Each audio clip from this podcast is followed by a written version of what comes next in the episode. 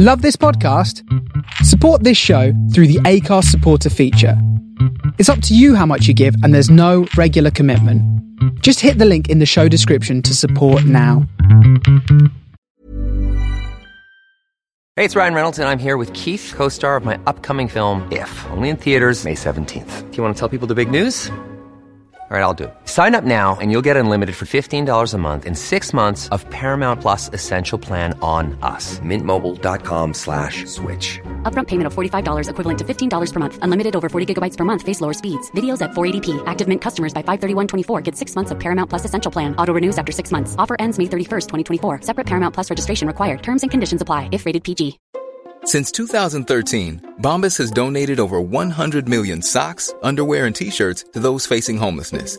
If we counted those on air, this ad would last over 1,157 days. But if we counted the time it takes to make a donation possible, it would take just a few clicks. Because every time you make a purchase, Bombas donates an item to someone who needs it. Go to bombas.com slash ACAST and use code ACAST for 20% off your first purchase. That's bombas.com slash ACAST, code ACAST. A lot can happen in the next three years. Like a chatbot may be your new best friend. But what won't change? Needing health insurance. United Healthcare TriTerm Medical Plans are available for these changing times. Underwritten by Golden Rule Insurance Company, they offer budget friendly, flexible coverage for people who are in between jobs or missed open enrollment. The plans last nearly three years in some states, with access to a nationwide network of doctors and hospitals. So, for whatever tomorrow brings, United Healthcare TriTerm Medical Plans may be for you. Learn more at uh1.com.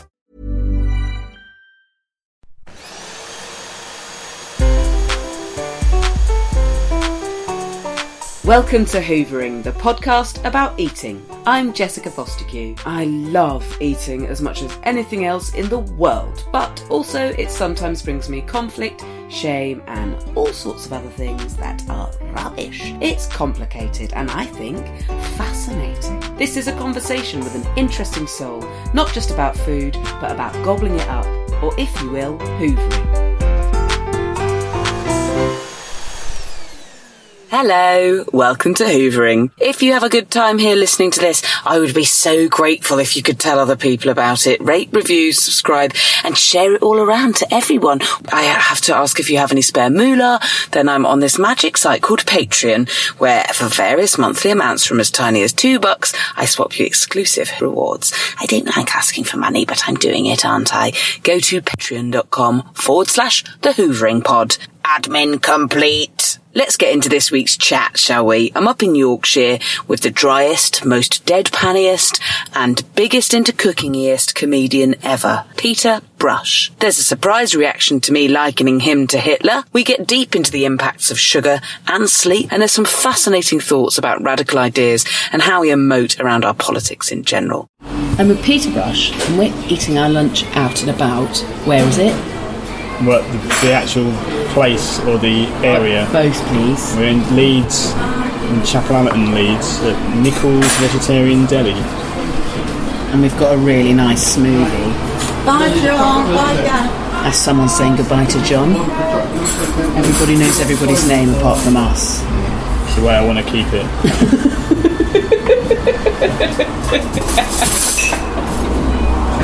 Famously friendly, mm. Peter. Um, what it's it called? So it's like drinking out of a jar with a handle. Um, what we've done is waited sort of about, I don't know, half an hour plus. Yeah, so we can to sit get, right next to the coffee machine. so coffee we can get machine. the quiet, quiet booth, and it turns out it's next to the smoothie maker and the coffee machine. Um, it's called a sunrise smoothie with mango, banana, and fresh orange juice. It's really nice. I've got a big chunk of banana, and that's it. That's my least favourite bit of it, but everything else about it I love. How do you feel about these new paper straws everywhere, Peter? It's a legal requirement. Right. I think we've got Michael Gove to thank for that, haven't we? Yeah, I mean, I think it's a good thing. I think probably is. Somebody Yeah. told me that they're upset about how mushy they go in your mouth, but I think that's better than um, the sort of dead coral reef Yeah. of the plastic ones. Yeah, I guess so. We've still got load of plastic straws in my in my house that we've not gotten rid of. You're going to hoard them for. Um, Well, I want to. I, I want to secretly throw them out. Oh yes, look here's our lunch. SLT? Thank Uh, you. oh, that's Amazing. yeah, cool. Whoa. I'm having an SLT. It's a vegan sausage, lettuce and tomato with added avocado and massive chips. I'm going to take that reserved for Leah sign off. She's gone now. Wow, thanks a lot. This looks amazing. Thank Uh, would you like any sauces or dressings with it? Y- yeah, the, you do like the hot sauce, do you? I Um, think. I can check for you. I'm sure I've had a hot sauce here somewhere. A hot sauce would be lovely, oh, and or ketchup as well, please. Thank you. Wow, this looks fit. Can I take a picture Yeah, of yours, yeah, please, go on, please? Yum, yum, yum. I'll do an aerial shot. Got three out for table ten. This is exciting. Wow, let's just eat it up. And I'll mm. try and remember to ask you questions in the middle. Too hungry not to just eat it to start with, really. Oh wow, look at all those things. Oh yeah, thanks. That's great. Thank you. Yeah, that, that's good. Oh, look at them. Wow, Windmill Products hot pepper sauce. Product of Barbados. I'm trying that. Do you want some first? Yeah, okay. I'm never, know, I'm never sure how much of this stuff to brave No. on you. And, I'm going to try. My chips come with a tomato chutney that's getting tried now. Mmm. Oh, that's so nice. It's really sweet. I'm try my tomato. well, I put a chip in it or something. Yeah, dip a chip in it, Peter. Oh, it's so. mm. I think it must have really slow cooked onions in it or something.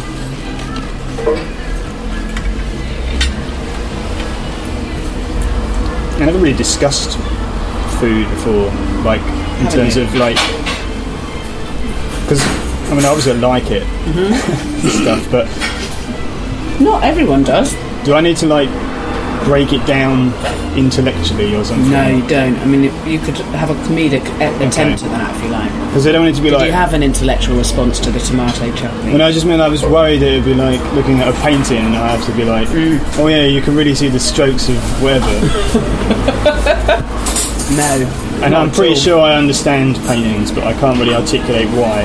So I just want to be able to say it moves me, and that's it. Yeah, So I'd like to say the same with food. Like I can't, Yeah. don't want to break it down by like, oh, you can really get the tarragon or something. I'll Yeah, yeah, like, yeah. It moves me. I've had an emotional Yeah. response. Yeah. It's as much as you're getting. That's fair enough.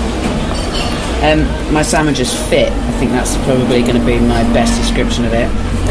The, the veggie sausages are really herby.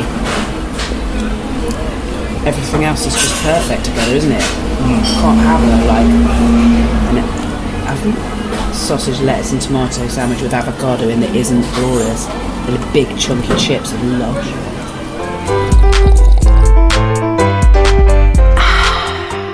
You were at Edinburgh show. Your new one is called Chasing Snails. yeah. But have you ever eaten a snail? I may have done when I was a kid, and we went to Calais for the day as a kid. Hmm. Um, I think it was one of those things where you're in France for the On the first ferry? time, and yeah, yeah, and you you're like, oh, we really want to have frogs' legs and snails, and then you you can't find them anywhere because people don't actually eat them.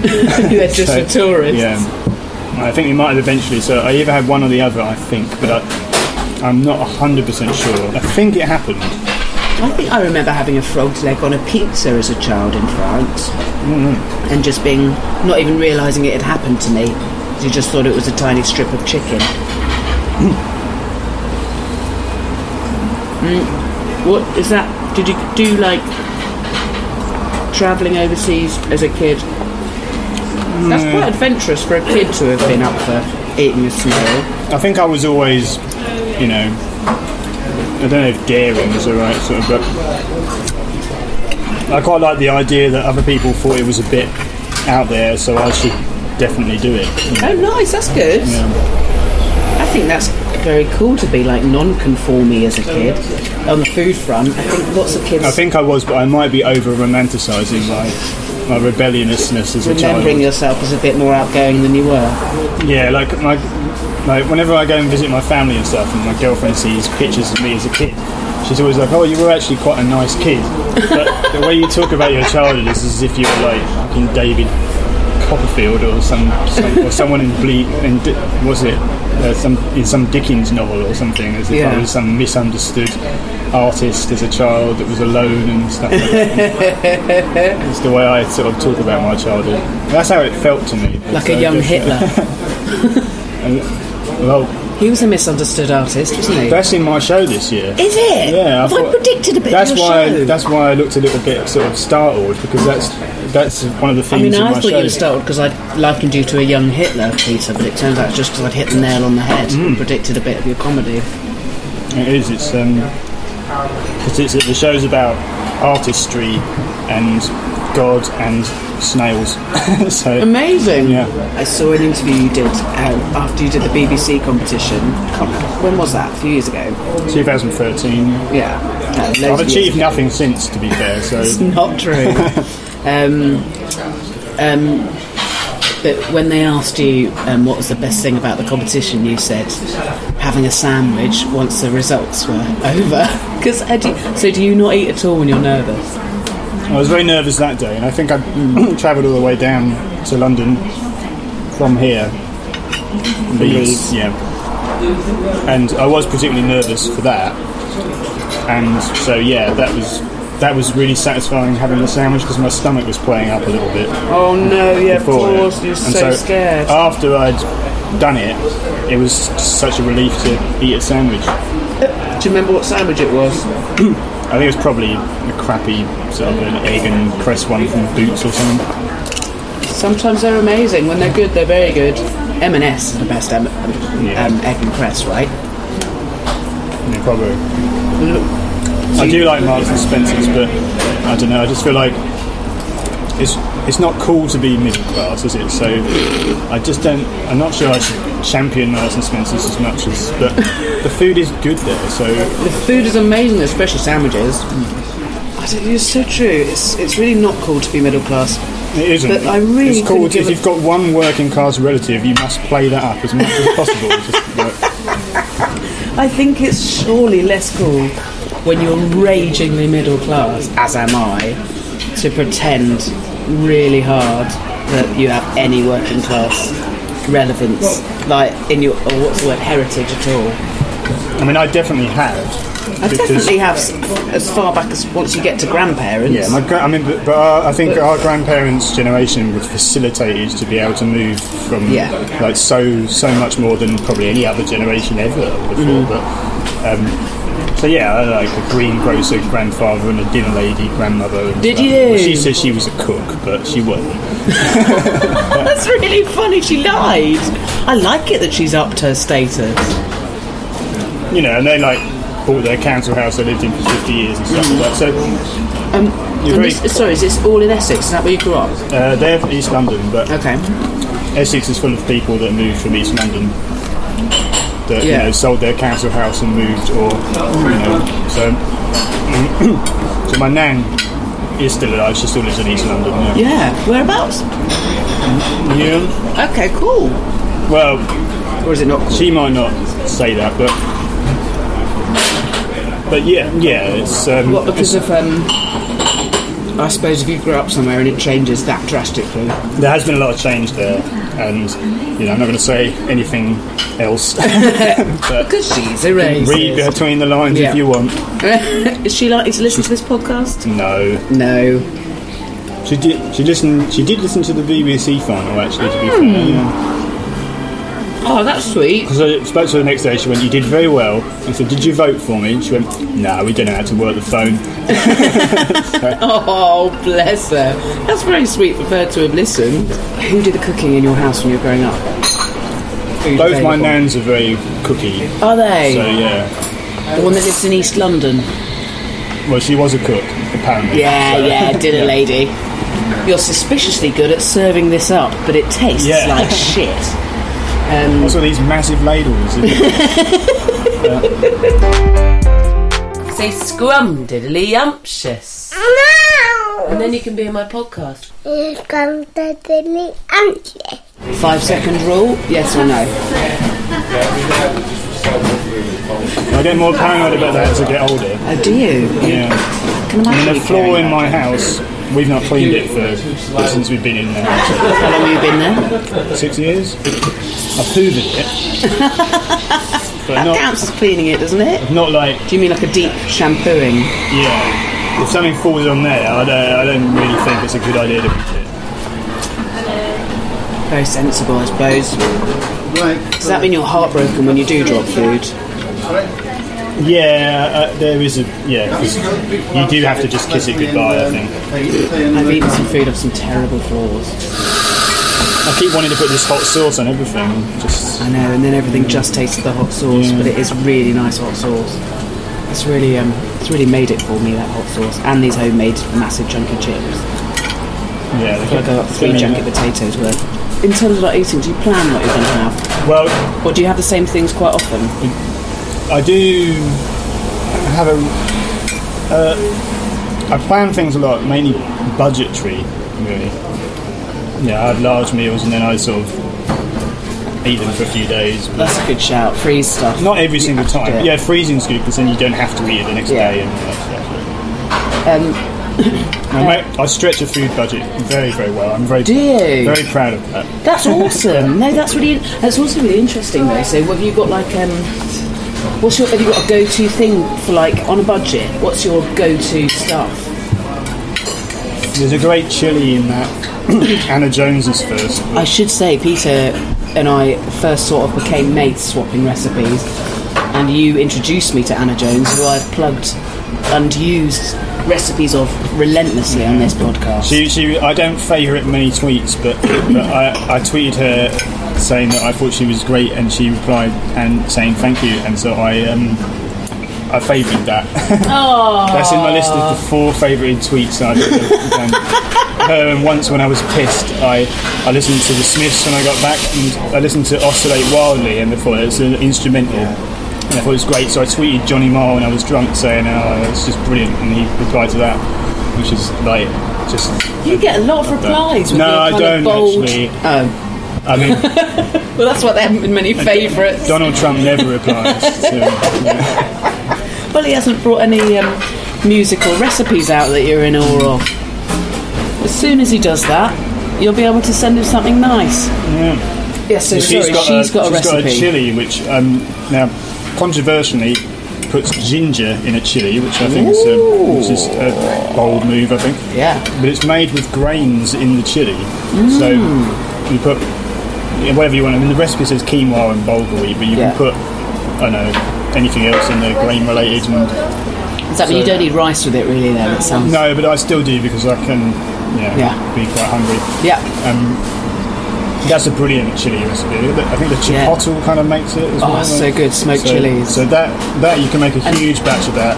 Nice. Freeze about half of it, and then you've got a couple of days eating. But the great thing about Awesome. chili is you can have it with rice one day, you can have it on a jacket potato the next day. Yeah, lush. I've even had it on like a little bit on the side of like a breakfast tortilla where it's a, I've had like mm. you know you can have a breakfast tortilla with fried eggs, avocado, Yeah. and have that instead Oh, such a good idea. Yeah, That's so- a really good shout.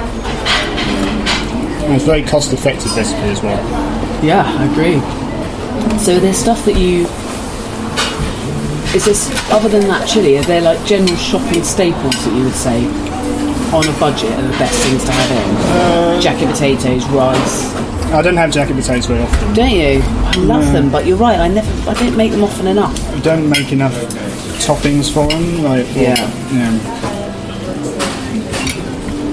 if I'm at the very end of a, of a shopping cycle, and you get I shop every two weeks. So the Yeah. first week is always amazing. You feel like plentiful food, and the second week is like, oh, we better open a tin of beans at some point. Yeah, So- yeah. Although beans and a jacket potatoes, lush. And you Ideally can make cheese. baked beans much more interesting by just adding chipotle paste is great to add to, Yeah. to baked beans, but also smoked paprika as well. Mm. Um, or even just like fry a bit of chili or onion and garlic before you put the baked beans in the um, in That's the saucepan. great And it tip for pimping your beans. Yeah, just pimp, pimp your beans. yeah. Peter's pimped beans. You should do a budget recipe book like Jack Monroe. Um, I'll, I'll leave it to Jack Monroe. Oh She is pretty. She's pretty awesome. Have you got any of her books? no, I've got one. I'll lend you. it's really good. Okay, Mind you, I think you've already. I think what's great about her is that she's sort of giving. The idea is that it's um, very much for people that might not necessarily feel confident enough to try cooking at all. Whereas I think you'll probably be on that, to be honest, Peter. By the sounds of it, way beyond. Um, and what about your partner? You live with your partner, yeah? Yeah, yeah. And does she feel similar about uh, food to you, or do you have arguments? Well, she likes it? to eat it, uh, but she doesn't cook very well. She never cooks. She never ever cooks. Never cooks. If I'm a, when What, would, I'm, she, she, would she starve without you? no, she would eat frozen food. And, Okay. And sort of those sort of tortellini packets that you get in. Nice. The three minutes fresh Yeah, tortellini, stick a bit of pesto with it or something. Yeah. But, but no, she she doesn't she doesn't like cooking. Really? See, I find it very therapeutic Right. and stuff. Although at the moment I don't have an awful lot of time because I'm trying to write an Edinburgh show, of course. But, um, I think that's a nice way of spending your downtime from your writing and gigging, is cooking. If, if I used to say if I wasn't a comic, what I would like to do is I would like to be a cook, but not for not for like in a restaurant because that seems very Yeah. stressful. But just have like one family of very like-minded people that I cooked for, and I lived in their in their like outhouse shed sort of thing. like a nanny, but just a live-in chef, Yeah. basically. What a lovely. That is a quite a potentially lovely life as long as you got on with the family. Yeah. And would you have to eat with them? No, No, you'd be because this to is my job. I could just do what I want. Um, you do get people that live, very rich people that have live-in chefs, Mm. and they often and sometimes they have a nutritionist as well. And I don't think I'm good enough to spare. really do it. To be honest, because it's still going to be. Also, they would have to be. I wouldn't want them to be meat eating either, which I don't mean in a sort of like. A, No. But just because I also haven't cooked with meat for years, so Yeah. I wouldn't do a very good job. Well, I've got so many questions off the back of that then. So, I mean, I, to be honest, I don't think I think you're doing yourself down. I think you're you're that into cooking. You're splendid. It's a it's um, and I think a lot of private chefs aren't trained chefs. They're people who done a career change because they love cooking, decided to go and do something they love. So it's just a, not blagging as it sounds like they don't deserve to be there, but ultimately I think there's all sorts of routes into that kind of life if you really wanted it. Hmm. But you're too good at comedy, don't do it yet. But also, I want to talk about. And so, you, you have you been vegetarian for ages? Have you? Well, that's strange having a girlfriend who doesn't cook. Yeah. She doesn't. She's she's the vegetarian Oh, really? originally. Right. Just her. Um, I wasn't when we met, but I've been converted by the propaganda and everything. So pretty much. Well, it might not be propaganda. I mean, I did it very slowly, and I didn't make a big deal out of it. Right. I- really, when I stopped eating meat, I felt very, very good. Cool. For, like energy levels wise and stuff. Really? Think, yeah, and, and not to be too graphic, but like. tummy know, was better. Yes. Yeah, yeah, yeah. I felt the same when I went. Um, well, I didn't really go vegetarian. I just went straight to flirting with veganism, and uh, I, I did exactly. As, I don't. I don't. I can't pretend it had any impact on my energy. I, I think for me that's. But then that might. If it was all. Co- I've only ever been doing these things since I had a young kid. So when you're not getting loads of sleep, then you can't really judge, be any sort of reasonable judge of that. But I do definitely think it's really good for your tummy to have less I mean, the energy levels thing is very important when you're trying to be. When I had a proper job, Yeah. I was just like do fucking anything to get through the day. Yeah. like just Was it in an drink office? as much. Sort of. It was in a hospital. So Okay. What It you wasn't do? confined to the office, but it was audit work. Oh, okay, in hospital. Yeah, that makes it sound grander than it, it is. Um, it was, know, I got away with a lot of stuff, so it suited me. But um, I would just like drink as much coffee to get through the day, and Yeah. just just because you know, just want to get through it.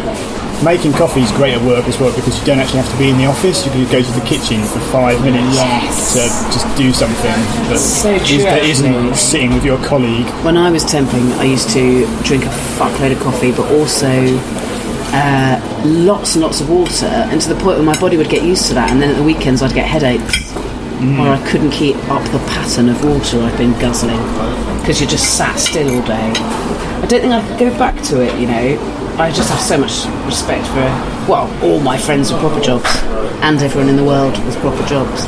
But what I was sort of getting at was I started doing comedy and only comedy, Yeah.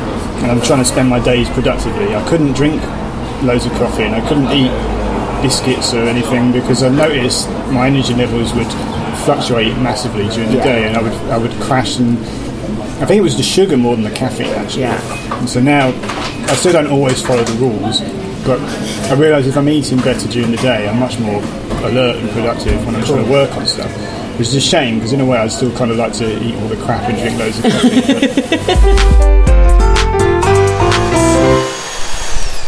I've had jobs where um, I'm in a writer's room and they they bring you constant coffee and biscuits, or there's constant coffee and biscuits on the go, with whether they're brought to you or you've gone and got them or not, and it fucks you up.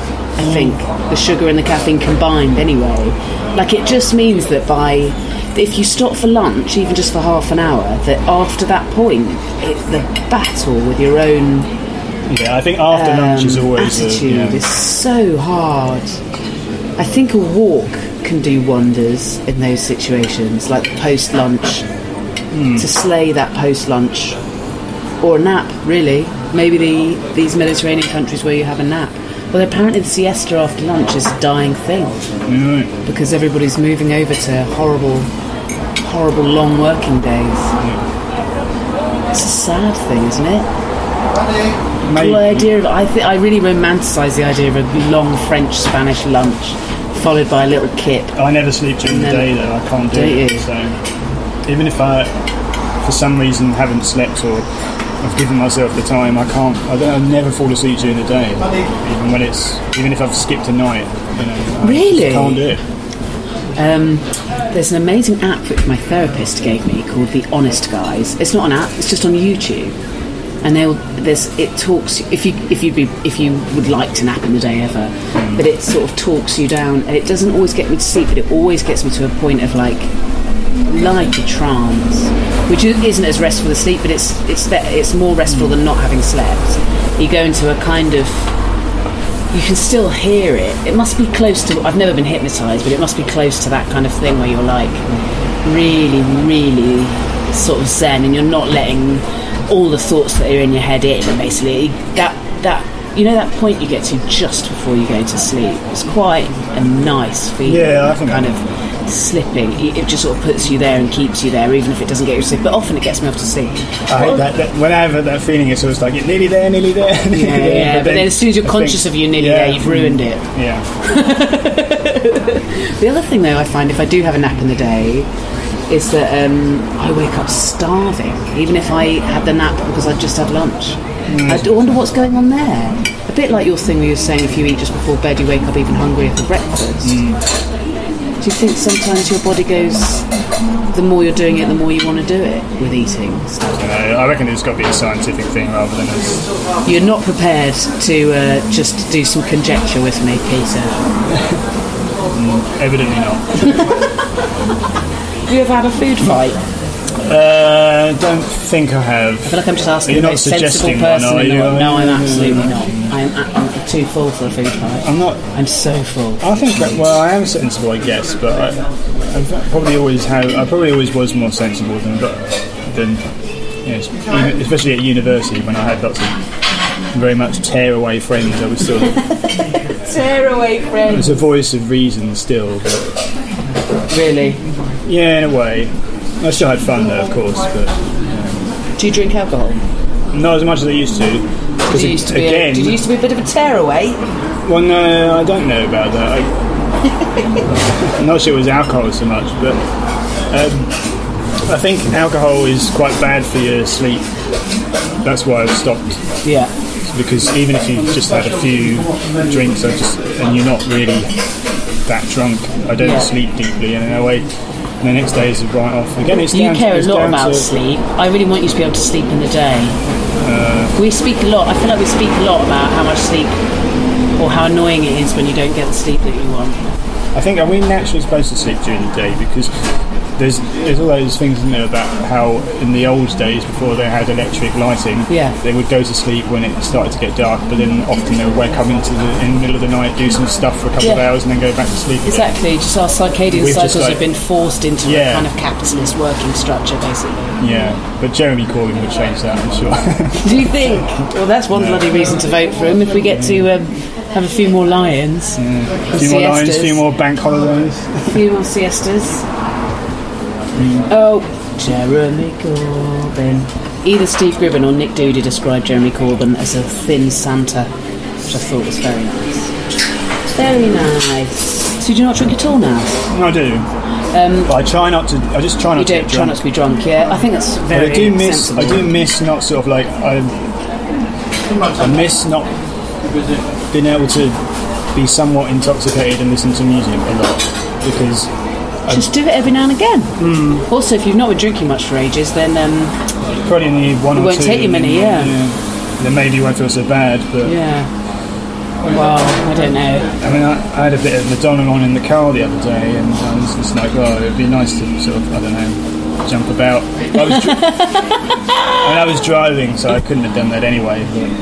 But Not drunk, I hope, anyway. No, no. But you could have jumped about, bit of chair jumping. Mm-hmm. So when you did used to be drunk, if you had a hangover, what was your go-to thing to eat with a morning after the night before? I don't know, cannabis probably.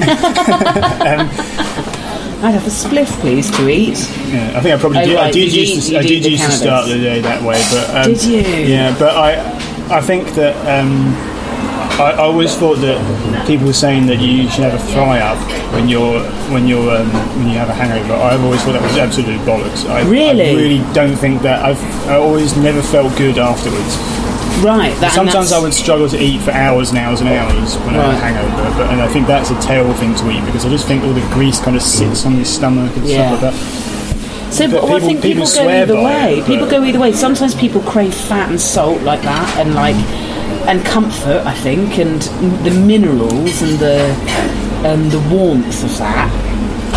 But I think uh, sometimes, which sounds maybe more like you, people desperately like. I want some. I want the minerals of fresh vegetables and um, something that tastes clean and sort of clearing, like a like a one- uh, one of the many clear soups you can get. Lots of people have suggested and have asked this, or um, I don't think any. Uh, well, um, I'd like someone to actually genuinely tell me something like that works because I think there's. I think it's just the. oh, I don't know that it's the- anything works. I think it's just the. it just makes you feel it's psychologically some- better. The hope that there's some magic cure. Yeah. I don't think there is. I think you just have to live with the pain of it. Like you've you've made a mistake and you're going to have to live with the consequences. There's probably a Brexit metaphor in there. Yeah, I think paracetamol are um, probably the only sensible things to eat that were actually going to help. But I just meant what's the sort of thing that you fancied? I'm not sure. can't remember the last time I was really, really drunk. But Oh, I've accidentally asked you another memory question, forgetting that these are pointless questions. it may have been last Edinburgh that I got really drunk by accident. Yeah. By accident? Because you know, you just meet up with someone and they're like, I was like, oh, do you want to get a coffee? And they're like, well, actually, we can have a pint. Do you want one? And I said, Yeah. "Oh, okay. And then someone else offers you one, and you think, oh, I'll be okay for two. And then you hadn't eaten, and then you know. Yeah. And then you've had another five. So yeah, pretty much. But Has food ever made you really ill?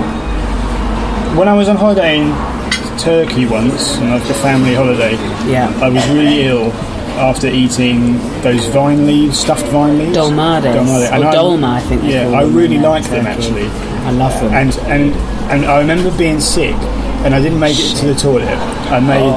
Uh, I was. I threw up all young? over the shower. So I was probably Oh. about twelve or thirteen, and I could taste the vine leaves. As, as I don't know if that's what made me ill or not.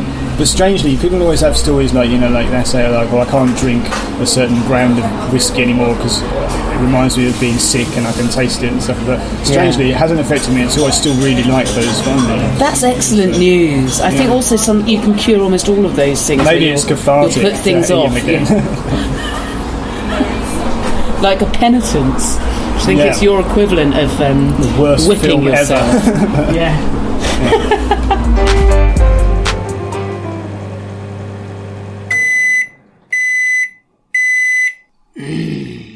Yum in my tum. One size fits all seems like a good idea for clothes until you try them on. Same goes for healthcare. That's why United Healthcare offers flexible, budget friendly coverage for medical, vision, dental, and more. Learn more at uh1.com. It's that time of the year. Your vacation is coming up. You can already hear the beach waves, feel the warm breeze, relax, and think about work. You really, really want it all to work out while you're away. Monday.com gives you and the team that peace of mind. When all work is on one platform and everyone's in sync, things just flow wherever you are. Tap the banner to go to Monday.com. One size fits all seems like a good idea for clothes until you try them on. Same goes for healthcare. That's why United Healthcare offers flexible, budget friendly coverage for medical, vision, dental, and more. Learn more at uh1.com. Do you know what you've reminded me of when I went on holiday with my? I think I was about fourteen, maybe a bit younger, mm, maybe fourteen. Went on holiday with my dad and stepmom to Fuerteventura, Canary Islands, on a package holiday. And it was obvious. It was there was obviously some like half board included because we'd we'd have like dinner there every day, and um. I think I was already like drinking a bit with friends before youth club and stuff in secret. But um, and my dad was always quite a naughty facilitator of that. Um, but there was some sangria, which and so I'd, I'd be allowed a few beers because they didn't give a shit. I mean the bar staff as much as my dad. But um, there was some sangria, which there was like a kid's sangria and an adult sangria, and I don't know whether it was a massive, awful mix-up or whatever. But I remember I got absolutely horrid totally wangled, and I was already sleeping on the sofa, and they were in the room. So sort of had. It was called a two-bed apartment, but it was basically a sofa bed and a bedroom. Um, and I woke up in the night, and I had I'd been sick, but I hadn't remembered it. But I could see the trail of where I'd been sick. I had like dollops of sick all down my front, and they were like little, like a Ansel and Gretel, Gretel trail of six. But um, it was all olives. And, I, and I, but I'd say I was put off olives for about six years. And now I definitely love them again. Until I remember this story, I probably now I've maybe ruined them again by remembering this story for you. Well, if, if I have done that to you, then I do apologise. Well, I did it to myself. You've got nothing to apologise for. Um, has there ever been a situation where you ate something you didn't want to eat out of embarrassment or awkwardness? Uh, I um I had to eat a bit of sausage a few years ago when I had stopped eating meat. Yeah. Because I felt really really awkward um, at the B and B I was staying in because she just cooked for me without like asking any questions and I hadn't said Oh. anything. So in fact I don't think I ate the sausage. I think I had a bit of the bacon because Yeah. I just imagined that that wasn't as horribly Yeah, processed yeah. as the sausage. I just felt sick about the idea of eating the sausage. But Yeah. uh, yeah, I did eat a small, just just out of politeness, and then sort of said, "Oh, I'm, I'm not hungry enough to eat the rest," even though I suspiciously ate all of the toast, and all of the eggs, and all of the beans and stuff. But Yeah, yeah. yeah, that was the last time I did that. What So- did you like it? The bacon? Mm, uh, no, actually, it was weird because um, you know it's like I think it must be like when people quit smoking and suddenly smoking is, The smell of it's becomes horrible. Yeah. Like people always say, "Oh, doesn't the smell of bacon tempt you into eating meat and stuff like that?" But I actually am so past the point now I, I actually find it quite nauseating. Yeah. So, you know. Yeah, I think we were talking. So we were talking about this line's earlier, not going to weren't we? work on Like- me. Yeah. The, you, oh, what? Yeah, but you miss bacon, or bacon will sway you back. Um, yeah, we were talking about this earlier. I think there's something so interesting in the fact that the longer you do a particular, the longer you have a particular diet, so whether it's like without meat or with, without meat and dairy, especially if you're vegan, like identifies vegan and are fully kind of in that world where you're vegan for animal cruelty reasons or vegetarian for animal cruelty reasons as well as environmental ones and ethical ones more broadly then um, or economic ones the longer you do it as I understand it the more well not, yeah and from my experience but the more repulsive the idea that anyone doing it becomes. And I don't know whether that's a good or a bad thing because then you're closing off your facility for empathy a bit. No, I agree. Okay, yeah, I mean, yeah, I mean, I can understand it. I can understand, and because it's it's a it's a moral horror. Yeah. But it is like any form, we were saying briefly earlier on Yeah. about the link to it being like a radicalisation of some.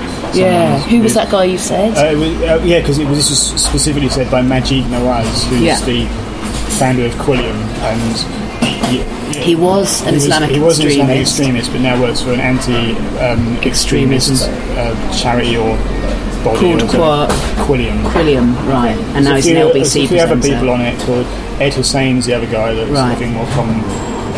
And they're interesting people, but so he's sort of like against any sort of form of radical thought or any sort of purist dogma or something. Yeah. Because you can kind of see that. So obviously, I sort of side with the vegan arguments and stuff. I'm not on that. I'm on that side of the fight to a de- degree, but you know, In terms of like terms against of like mass farming and yeah, slaughter yeah, I and don't really, slaughterhouses. yeah, I don't and- like yeah. all that stuff. Yeah, but, but um, ah, where was I going with that? no, no, no. He, well, he likened it. You were telling me he he's likened veganism to extremist religion.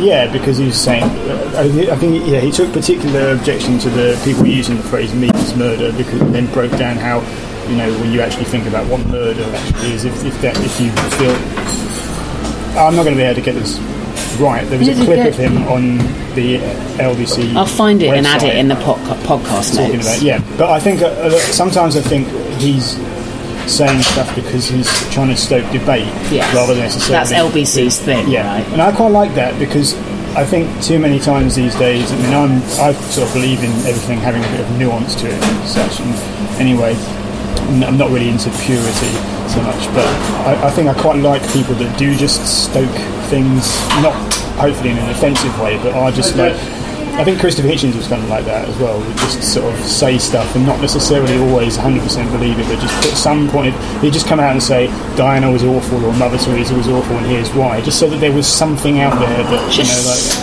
you know, um, shit stirring, but in a good way. yeah, yeah. And it just it provokes debate. but these- Provocative, that's the word. Exactly. But these people, you know, journalists and stuff, are prob- probably have cause to do that. I think that it, that it isn't.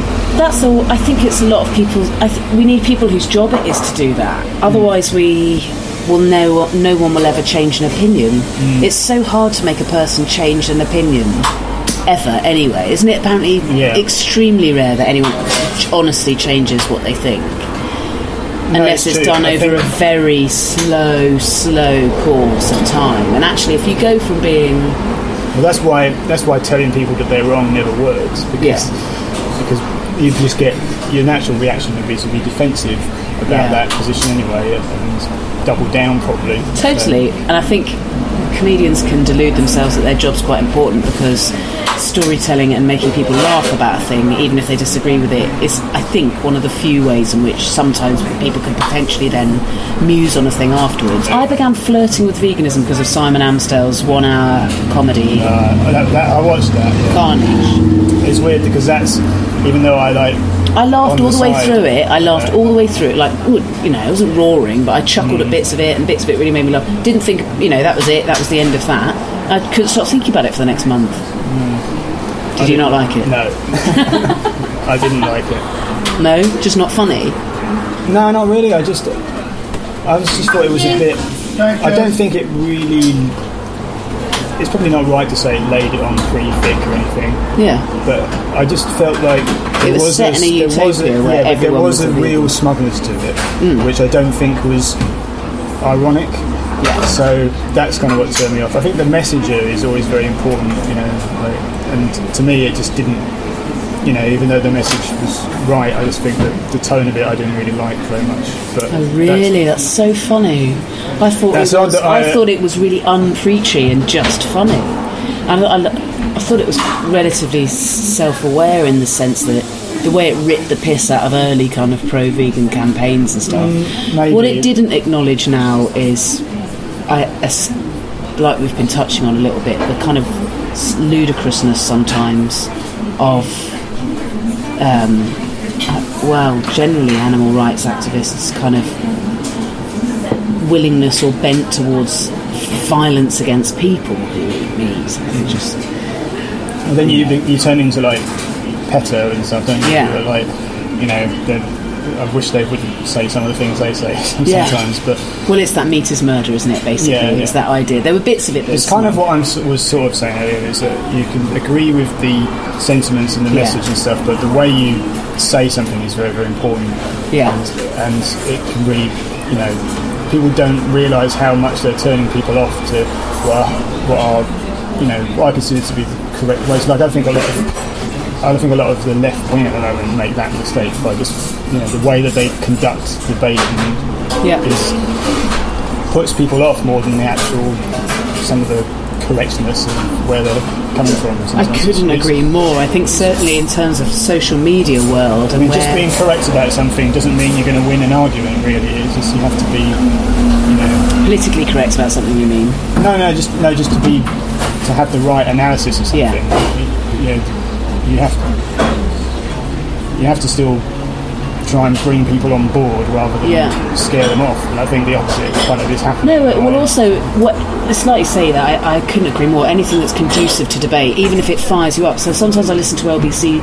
Well, I certainly used to before I got really into podcasts, actually. But I put LBC on for half an hour of an evening just to get really fucked off because of the people phoning in. It happens on the Jeremy Vine show as well. Both those hmm. shows, people will phone in that will make me feel you know, violently angry at the state of humanity. But actually, if that's what lots of people are thinking, and it gets me thinking, and then I try and make myself think, they honestly think they're they're the right people and they're the kind people. So if they think they're right and they think they're kind, what if? There's a universe within, and this is it. I'm the wrong one. Like, how do we definitely know we're the goodies, or that we've got the nail on the head? I don't think anyone ever does. Anything that's conducive to debate is good, and anything that's not isn't right? Because then you've decided you're right and that's it then. All the doors are closed and I couldn't agree more in terms of the left certainly in terms of Twitter and everything. When someone when someone has a disagreeable opinion the mass movement and the bile they get and how shut down they get it means you go well I'm scared then to even ask questions about these things I don't understand. How can anyone how can anyone be perfectly woke when things are changing at the pace that they are now? I don't have a problem You can try. That's all you can do to be a good ally to all kind of oppressed groups and minorities and um, and philosophies. Is just to want to learn and want to learn, and that can't happen. And you can't convert people if you're sneering at them and shutting them down for even having Well, a question Well, or it's all. Brexit. It's all the whole like as soon as Brexit happened and everyone it was the whole like smugness of uh, well everyone that like fifty two percent of the population is stupid and wrong and have fallen for something on a bus. But that's not you know that's not necessarily. Well, that can't really be the case. I mean, No. you must think really little of people if you think that that's Yeah. you know. Yeah, people that don't live in cities or extremely wealthy pockets. But I mean, that's where it all changed. I mean, actually, I think a lot of this changed for me after the 2015 election when obviously everyone was hanging around and was like, oh, we're going to get rid of this conservative government. Yeah, and it the didn't happen. will be the thing. And then obviously that didn't happen. And I was suddenly like, hmm, hang on, you know, there's a whole world out there of or a whole country out there of people that don't have this view, and I you know, then you start questioning things a bit more. And I think Jeremy Corbyn, becoming Labour leader, moved made sure that there was a much more binary choice. So then, then when you're sort of in the middle of that, sort of trying to be more objective, you've got more two much more stark options, which Yeah. kind of, um, and then you start to start questioning, you know, why people think a certain way, and it's it's good to do that. Yeah, I So agree. it's like instead of sneering at people for necessarily being, you know, I don't think 52% of the country are arseholes or anything. No, or morally uh, abhorrent, yeah. or thick, or no. I couldn't agree more. They've had a different life experience to you that's led to a different decision at that time. I mean, I think it's the wrong. And also, and also, I, I, I was boggled with Brexit as to why we were so surprised on the basis that our mass media, as in tabloids and sometimes um, broadsheets, had flirted with it. But I felt like, I felt like for my entire adult life, the majority of the press have been saying that the EU is evil and awful. So why are we surprised that everybody's agreed with that? I mean, it's been the Daily Mail's agenda since it began. Yeah. So, and that's the most read paper. That and the some of the most read papers. So, if everybody's reading that the EU's awful you for their entire adult lives, surprise, surprise, they voted to leave it. Did you know, surprisingly, that the Daily Mail is the, um, I think it's the only paper in the UK that's read more by women than men. Is it? Isn't that interesting? I don't know what that says really. I think it uh, feels like it's it's, the probably it's the all the the- same. yeah, all the same news. The wives of Middle England, isn't it? Is it? I don't know. It feels like all the same news as all the other tabloids, but without the tits, isn't it?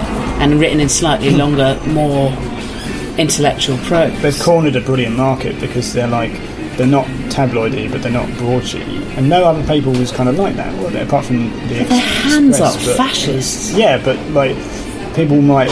It's a perfect market for someone to think, "Oh, I don't want to read a tabloid. I don't want to read some proper Yeah. news, but I Yeah. don't want to read a broadsheet because they're too much." They're- Yeah. No other papers were that size with that kind of like middle way. So I reckon they probably picked up a lot of readers over the years because of that more Yeah. much as anything. I know the Express is a size, but that is trash, isn't it? No, So, it's uh, fucking shit. Yeah. yeah. We've moved quite far from eating, but I've really enjoyed it. Thanks.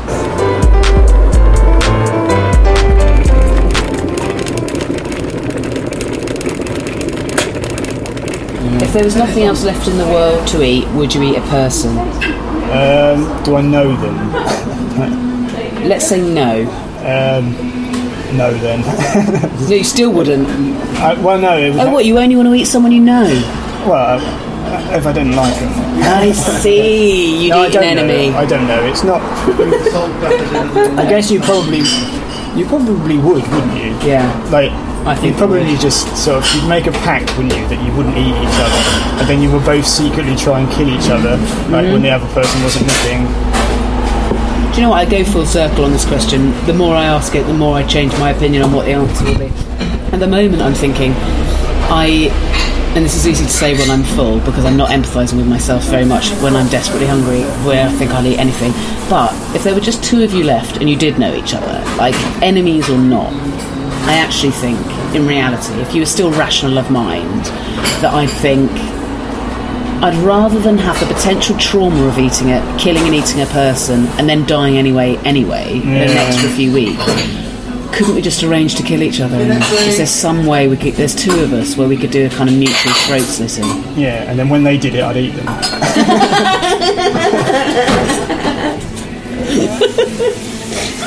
I mean, it depends what the circumstances are, doesn't it? If you know Yeah. you're going to get potentially rescued from whatever the situation Yeah. is, or whether you are just like the last two people alive after a nuclear apocalypse, then there is really no point in prolonging it then. But if you think there's a chance of escape, then maybe you, you would. I don't know. Yeah, you never know. You're supposed to only be a few steps away from barbarism, aren't you? Like, that's what they.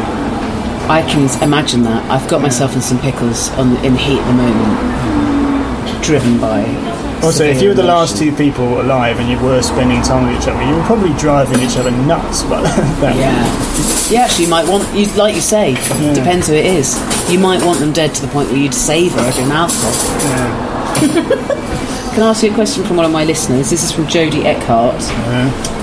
Would you have, um, you've got the choice of two things. If you could have a, um, a physical kind of immunity to any down or upsides of eating in the sense that you could never become overweight or underweight because of eating. You could never be ill because of eating. You you would never get heart disease you know any son of foods that could add to your cancer whatever. So food can have no ill effect on you whatsoever um, at all. But food then tasted of nothing forever or was like intensely bland or you could have still taste but obviously all the pitfalls that come with food as it is or, or reality what would you choose I would pick the one that doesn't make me ill, and I can. would you Yes. you'd have immunity Yeah, because I would just have to get pleasure from you know music and sex and stuff rather than. that's fine you'd have than- you would honestly have food as fuel rather Yeah, than over being able to taste Yeah. it As much as that was such a quick decision As much as it's like a you know sensory pleasure every day Yeah. and, and enjoy. If that was the option, I'd take that in a absolute heartbeat. Like, wow one of the actual, one of the main reasons why I stopped eating meat was because I was scared of cancer. So, Okay. as well as agreeing with the ethical things generally, anyway. Would you say you're on a spectrum of hypochondriacal or Oh, definitely, yeah, Yeah. absolutely. Like, fascinating? if someone said to if someone said to me tomorrow, you know, you can't like that's going to cause problems in later life. Like, Yeah. some research came out, I would just cut it out of my diet immediately. Really? Like, if they could, if they could definitively say that, then no. But they change their mind every day on what gives No, I'm cancer. saying if they definitively. Oh, okay, someone fine. Said. I mean, I've cut asbestos out of the diet years ago. um, um, Jodie, that is a brilliant question. I'm going to ask it to loads of people because I think when people decide something that quickly, it's a great question.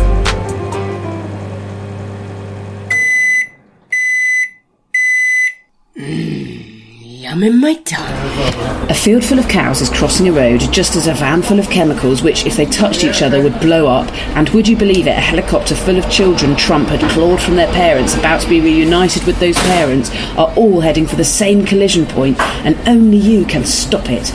You've got a one use only time machine, but to activate it, you need to do 8,050 squat jumps, Peter Brush, which is a disgusting amount and could fell a knot. But you do it! You're a hero! You manage it, you do the extreme Yeah, feat of fitness, Well, and everyone is realistic saved.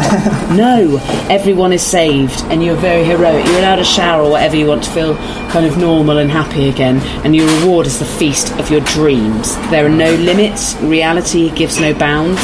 You can, this can, the answers to this do not need to be practical or reasonable or sensible or possible. Humanly, they don't even need to be humanly possible. I want to know what you're eating, what you're drinking, who with, and where. Uh, well, I've always thought I would like to eat as many corn on the cobs as as possible. Okay. I mean, I used to sort of say that that would be an ideal last meal. Like if you were going to get sort of killed, killed. Yeah. You know, because you wouldn't have to live with the after effects of having to pick loads of corn out your teeth and, and stuff, and also the you know toilet after effects Yeah. of that as well. And uh, so I'll probably stick corn in the cob in there. And uh, who would it be with? Probably Leonard Cohen. corn, on the, corn on the coals with Leonard Cohen in in his house in Hydra, which is like a Greek island, isn't it? Nice, yeah. Where he used to do a lot of writings, where he wrote Bird on the Wire and So Long Marianne. Wow. So I'd, I'd have corn on the cob with Leonard Cohen there, and we'd have coffee afterwards, and I'd treat myself to a, a cigarette with him. I love it. Thanks so much to Peter Brush. His stand up is so brilliant, you should go and see him. He's up in Edinburgh right now with a show called Chasing Snails, and he has a podcast of his own, which is a series of very, very short, very, very funny monologues, which is called Peter Brush, A Life Misremembered. That's available in all the usual places. He's on Twitter as at Peter underscore brush and everything he's up to, including access to those podcasts and everything, is all on his website, peterbrush.net. Follow this podcast if you don't already. It's at the Hoovering Pod. Shout about the podcast. Thank you, thank you, thank you if you are doing that already. Rate, review, subscribe, and just think of someone who might like it and tell them. I'd love that. If you've got spare money, you could help me financially as well, keep this all up and improving. I'm on patreon.com forward slash the Hoovering Pod. And follow me too. I'm at Jessica Fostekew. Email me through my website, jessicafostekew.com. I love hearing from you. Oh, and also that website is where I list my gigs. I'm going to be working up lots of new material from the autumn. So if you're London based or indeed any other places as well, I'm in Newcastle, I think at some point, then I'd love to see you at any of those too. Hoovering is produced by Emma Corsham and the music is by Mike Greenway. Until next week, happy Hoovering.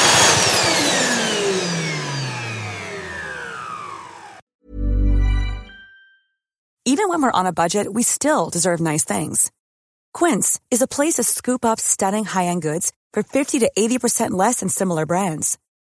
They have buttery soft cashmere sweaters starting at $50, luxurious Italian leather bags, and so much more.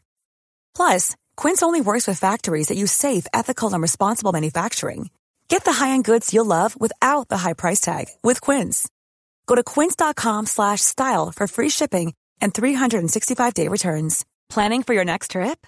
Elevate your travel style with Quince. Quince has all the jet-setting essentials you'll want for your next getaway, like European linen, premium luggage options, buttery soft Italian leather bags, and so much more. And is all priced at 50 to 80% less than similar brands.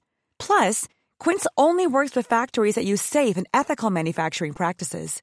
Pack your bags with high-quality essentials you'll be wearing for vacations to come with Quince. Go to quince.com slash pack for free shipping and 365-day returns. Imagine the softest sheets you've ever felt. Now imagine them getting even softer over time. That's what you'll feel with Bowl and Branch's organic cotton sheets. In a recent customer survey, 96% replied that Bowl and Branch sheets get softer with every wash. Start getting your best night's sleep in these sheets that get softer and softer for years to come. Try their sheets with a 30-night guarantee. Plus, get 15% off your first order at bowlandbranch.com. Code BUTTERY. Exclusions apply. See site for details.